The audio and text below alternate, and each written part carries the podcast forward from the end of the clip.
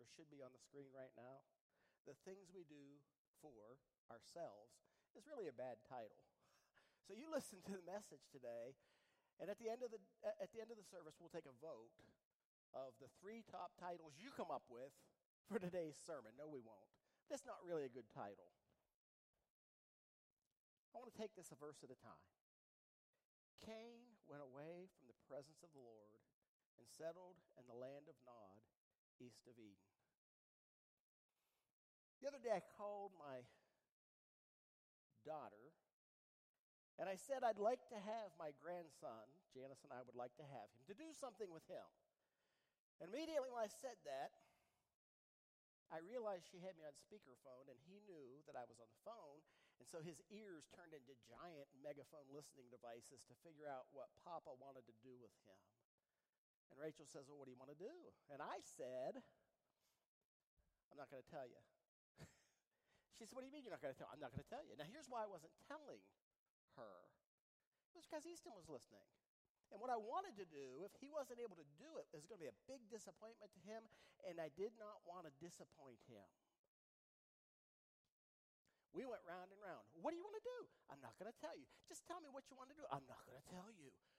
Please tell me what you're wanting to do with my son. She says, okay. Well, he got to go with us. We got to do what we wanted to do. And when the whole day was over, he says to me, So, Papa, you mean to tell me that you made that big deal about all that just for this? yeah, I said, You hitchhike home, buddy. Uh, anyway, anyway, God has made a big deal about this story of Cain and Abel. And we read it and we know the story so well that we sometimes miss the importance of it. Cain went away from the presence of the Lord and settled in the land of Nod, east of Eden. When you get a little bit later on in the Pentateuch, that's the first five books of the Old Testament, there is a thing that God establishes called cities of refuge. Cities of refuge were God's provision for his people to put an end to needless bloodshed. Cities of refuge were a place that people that had killed somebody would go so they would not be killed with vengeance by those around them. Cities of refuge protected and a person that was accused against the threat of them having someone kill them. In fact, God said it this way in the book of Numbers do not pollute the land in which you live. Shed blood pollutes the land. No atonement can be made for the land, for the blood that is shed in it. So they had these cities of refuge, and this place called Nod, where Cain went. Remember, Cain has killed his brother. It's kind of like a foreshadow of what a city of refuge would be about. The name itself, Nod, means to wander. And, and, and when you wander, you kind of go aimlessly, don't you? I just kind of get the impression that Cain wound up in this place called Nod, not only because he was wandering without direction, but also because he was wandering from something, and that was God. And it says in the 17th verse that Cain knew his wife. She conceived and bore a son named Enoch, and he built a city. He called the name of the city after his son, Enoch. To Enoch was born Irad, and Irad fathered Mehujael, Mehujael fathered Methushael, Methushael fathered Lamech. Lamech takes two wives. The name of the one is Adah, the name of the other is Zillah. Adah bore Jabal. He was the father of those who dwell in tents and have livestock. His brother's name was Jubal. He was the father of those who play the lyre and the pipe. Now, why do I kind of skip over those verses? I want you to pay attention to something here. That 20th verse says, He was the father of those who dwell in tents and have livestock. This tells you that one of his sons, who was Jabal, was a shepherd type person, probably the earliest shepherds we know of. He kept ox and sheep and probably had free range chickens and all that kind of stuff. But then look at this next verse. Jubal, the father of those who play the lyre and the pulp. There, there was culture, there was music, probably some art going on in this town to which Cain had wandered to. Zil also bore Tubal Cain. He was the forger of all instruments of bronze and iron. There were tradesmen there. There was craftsmanship. I, I was talking to somebody the other day, and they told me that a friend of theirs has started this business that's just taken off. And what they do is they buy Major League Baseball players' used gloves. Then they tear the glove leather apart, cut it up, and make bracelets for men who are into that kind of stuff. And they wear, I mean, I couldn't think of doing that, let alone the business, just doing the craft. This tells you that one of his sons was really good with like making tools, probably making those instruments that their brother played. And Lamech says this strange thing to his wives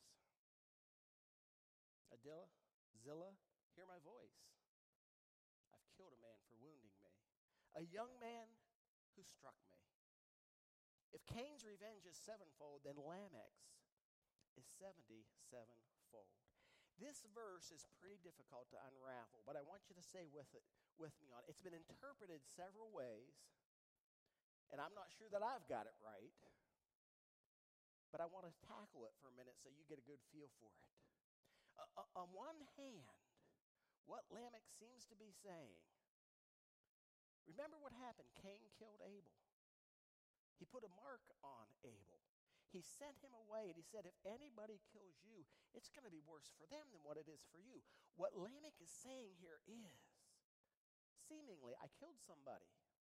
But if you thought it would be bad for somebody that touched my father, it'll be all that much worse for somebody if they touch me. And so it becomes this kind of prideful statement of sorts. Maybe that's what he was saying. And note this, too. He tells us why he killed this person. Remember, Cain killed Abel just because he hated him, because God accepted his, his offering. In fact, the scripture tells us that Cain lay in wait for his brother till he could get him alone and tackle him. That's not what's going on here. He said, I killed a man because he wounded me. I killed a man because he struck me. I've got reason for what I did. Later on in the Old Testament, there's going to be this principle that is introduced by God. We call it the, the law of lex talionis.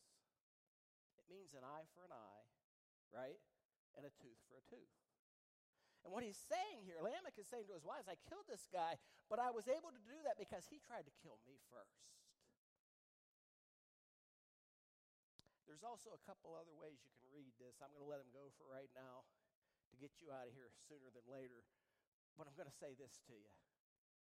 This town to which Cain has wandered to, this town called Nod, I want you to think about it for a minute. He leaves just outside of Eden where his parents were, where he was born. He wanders to this place that is literally called to wander. And when he gets there, he begins to build a city, doesn't he? A civilization.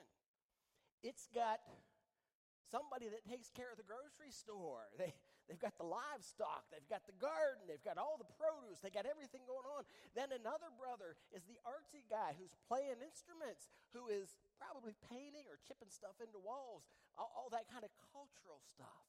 And then you got this brother who is really, really, really into building things. And you probably didn't catch this. But that verse where he is saying, I did I killed this guy because he kind of injured me. He's appealing, if you would, to what seems to be like law. So maybe the civilization that Cain has set up has got some order to it. This is a decent place to go live. But then there's these two verses on the end, and I want you to pay attention to them. Back there, just outside of Eden, Adam knows his wife Eve again. It means he was with her. And it says she bore a son, and she called his name Seth. God has appointed for me another offspring instead of Abel because Cain killed him. Do You know what the word Seth, the name Seth means? It means exactly what she said here. God has granted me another child in place of Abel. Just for a minute, I mentioned this to you last week, but I'm going to drag it out here again this week. I want you to go back to the garden before Cain and Abel, before anything we've talked about today, and I just want you to get to the place where Adam and Eve have sinned in the garden. And here comes God walking in the garden in the cool of the day, and he's crying out, Adam, where are you? Remember what happens? Adam finally is found. He's covered himself up with leaves. He and Eve are hiding themselves. And God says, What have you done? And Adam, of course, being a good husband, says, She made me do it. But God, God does something at that point. He says it's going to be tough for you now. You're going to die. Sin has entered the picture, and you can't live without the results of sin. But, but God says, but there's going to be something that happens too that's really good. And it's found in Genesis 3:15, which should be up on that screen. I will put enmity between you and the woman, between your offspring and her offspring. He will bruise your head, and you will bruise his heel. Now, God is speaking to that serpent that deceived Adam and Eve. And he says, I'm going to put a problem. I'm going to put a wall between you two. You aren't going to be able to get along. But he also says, between your offspring and his offspring. And, and, and know this he will trample your head and you will simply nip at his heel. And it's the first prophecy we have in the Bible concerning Jesus Christ. It's ultimately saying to us that God is going to win. And I mentioned this to you last week, but I want you to think about this. Here is Adam and Eve. They've had Cain and Abel. Cain's killed Abel. Cain's wandered off to the land of Nod. He started this city that has everything going on. And back here, just outside of the garden, is Adam and Eve and Adam knows his wife, and she has another son, and his name is Seth. And Seth is tied to this notion that God's going to win. Seth is tied. Adam and Eve heard what God said. Our offspring is going to defeat the enemy something that comes from us is going to win that battle. And when God accepted Abel's offering and not Cain's, if Adam and Eve heard about it, they're saying, yeah, that must be it. And killed. And now, now there's a new child that comes along, and Seth is inseparably tied to this notion that God's going to win the battle. I was going to read to you from Genesis chapter 5 right now, the entire chapter. I won't do that. You go home and read it. It's full of those genealogies. You know, Methuselah's in there. He lives 963 years. All these people that lived hundreds and hundreds of years. But, but where they lands, what happens in is two things I was going to point out to you. And you, some of you have heard this verse before, where it's talking about all the children that came down through the lineage of Seth. One of the people that comes along there is a guy named Enoch.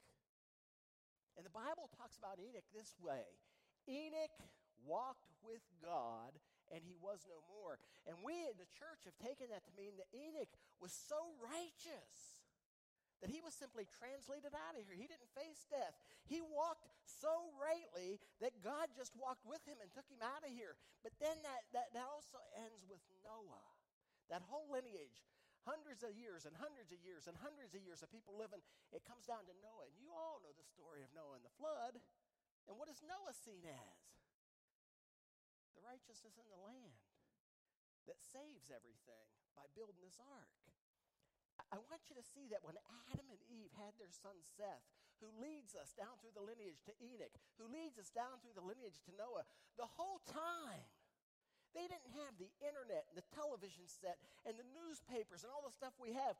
All they had was what they told each other. And I guarantee you, one thing they all knew was this You will bruise his heel, but the offspring that comes from us will smash your head. He'll do you under. So everybody's looking for the deliverer. Everybody's looking for the promised one It goes on to say in this passage, and Adam knew his wife again. She bore this son called Seth. She said, God's appointed me another offspring instead of Abel, for Cain killed him.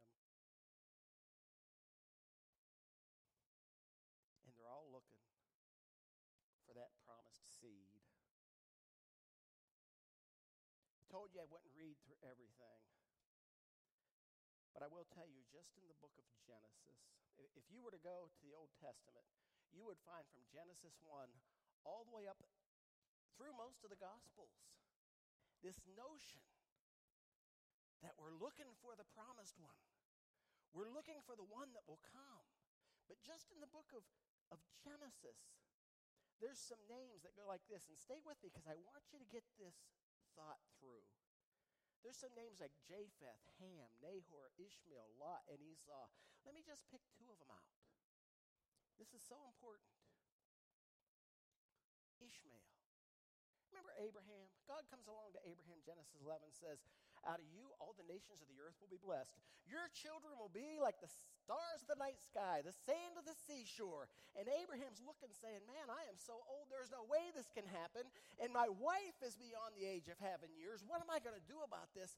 So he runs out to be sure that he gets what God's promised him. Children, you know, he runs out and finds himself somebody that isn't his wife. And they have a baby named Ishmael.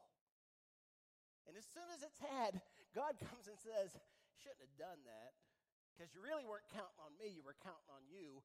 And the child that I told you about is going to come through Sarah, who's 90, and you are 100. And sure enough, sure enough, it's not Ishmael, it's Isaac, who's born of Sarah. Now, just for the record, pay attention to this. Abraham's oldest son is Ishmael.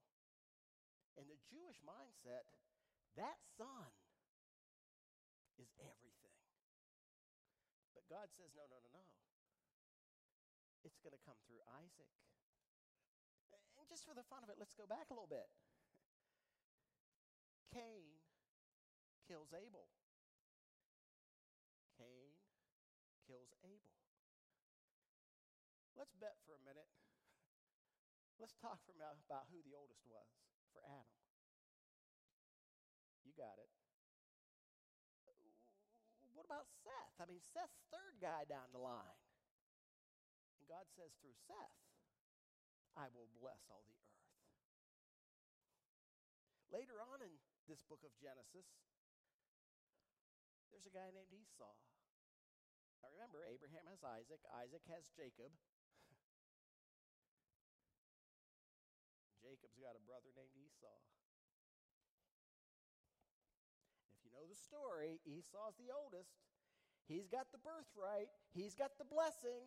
He's got everything from his dad that, that you'd be looking for. And Jacob steals away the blessing from his brother. And time and again in the Bible, you hear things like this the older will serve the younger, the first will be last, the last will be first. And over and over again, the way we think it ought to be, God says, no, it's not how it's going to be. And there's a reason for that. God's got the final word. God chose Abel. God accepted Abel. Abraham, you think Ishmael's it? No. I told you how it'll be. It will be Isaac, your second born. It's never, all the way down to Jesus, born in a manger, and nobody expects it coming out of this virgin woman, teenage woman, unmarried. Because God's ways are not our ways. When Jesus comes along, he rejects the Pharisees but he goes and sits down with sinners. He walks away from these people that think they're so holy and he goes and visits with a woman of Samaria. Jesus, time and again, rejects the religious but accepts people like Mary Magdalene. And let's be clear about this birth of Seth. Because something happened, didn't it? When Seth is born, look at what this verse right here says. To Seth also a son was born. He called his name Enosh. And at that time, people began to call upon the name of the Lord. Keep that in mind. I want to go back here for a minute, just for a second. Let's be clear about Seth. Seth is born to Adam and Eve just outside of Eden. He's got nothing going on. Abel, or Cain rather, has traveled out to the land of Nod. He's wandered. He's built this city. It looks like everything is just as it ought to be. And God chooses Seth. Rejects Cain. Stop for a minute and look at this. At that time, people began to worship the Lord, to call upon the name of the Lord. If you were a student of the Old Testament, you would say that in the first five books of the Bible, when Moses shows up, that's when God establishes worship. He builds the tabernacle. He tells them, here's where you're supposed to worship me until we find a land. We find a land, we'll build a temple. And everybody would agree that, yes, that is it. But that's not right. It's all the way back here when Adam and Eve have this third son named Seth, that people begin to call on the name of the Lord. In Nod, where Cain is, there is craftsmanship, there is agriculture, there is culture, there's music, there's art. For its time, it seems to be that there's even a civil society with laws. But back in Eden, Seth and his son Enosh begin to worship God. That brings me to my bottom line, and I want you to stay with me for this. Everything we do is a cheap counterfeit for what God has already done. Do you, do you know why people, you ever go in the store and hand them a, a bill to pay something, you know, a piece of money, and they take that little marker out and they hold it up to the light. And they're trying to figure out if you're trying to pass a bad bill, right? Usually that happens if you give them a 50 or a 100, maybe with a 20. Rarely happens with a 1. Rarely happens with a 5 or a 10. But I guarantee you, there are people that counterfeit ones and fives and tens and twenties and everything in between, right? I mean, all the way up and down the, the horizon. But one thing they don't do nobody makes a fake $3 bill. Why? Because everybody knows there is no $3 bill, right? You see, the counterfeit, the counterfeit proves the real thing. Nod is where Cain wandered to, wandered away from God. Nod is where Cain, who came to God with that offering that was all about himself and nothing about him, Cain is the one that wandered from God to a land and built a place that looked wonderful. And all of his kids did wonderful things. But it was a counterfeit.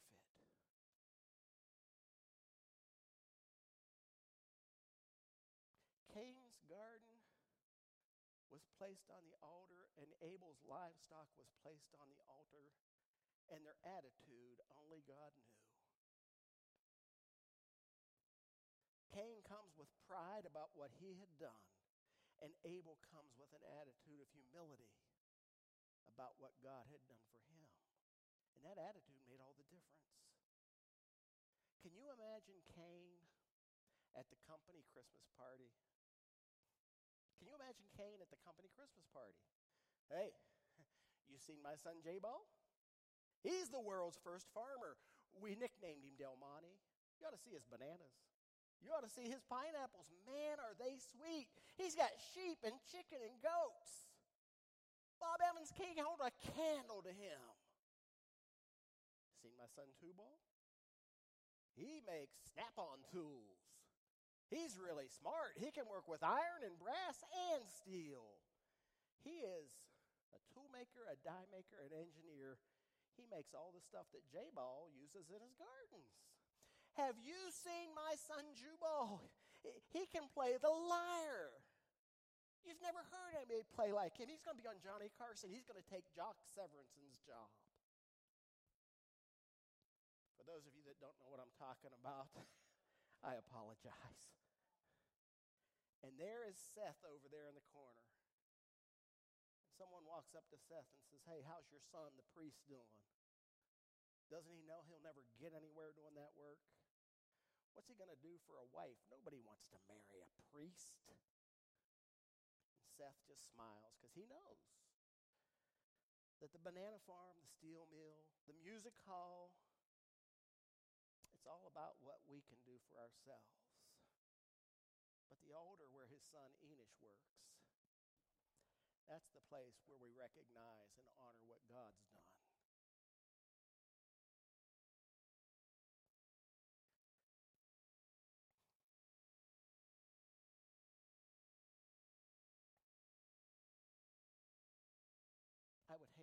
Guy that had to sit next to Cain at the Christmas party. But I would love to be the guy that searches out Enosh or Seth and says, Tell me a little bit more about why, when you were born, people began to call upon the name of the Lord. There was something about that line. There was something about that line. Cain and Abel. Abel is the one that was accepted, and he's wiped out. and It looks like the story's over. But no, God gives Adam and Eve Seth. Down the river, you know, Cain's got a head start on Seth. He's built that city, he's put it all together. His sons have it all gone on. And Seth comes out and says, There's got to be a reason for all this. And he looked up said, I think I got it. Friends, it's not all about what we can do, it's all about what Jesus has done. It's not about what we can build or what we can do ourselves. God may use you, God may facilitate you, God may gift you in many different ways, but that's not what it's about. What it's really about is what he's done for us. It's about what Jesus Christ did on the cross of Calvary. When we begin to choose to believe that our cheap counterfeit of what we do is better than what he's done, that's when we are going to wander away from God and land in the city of Nod and live our days building up the 401k only to die with bigger and better barns but nothing inside of our heart to show for it. But the life that focuses upon what He's done for us, who recognizes what the real deal is, who sees that all of our labor is just a counterfeit for Jesus, that's the one. That's the one that I think God will accept. In fact, I don't think I know. God is so good. Let's sing together, church, about Him.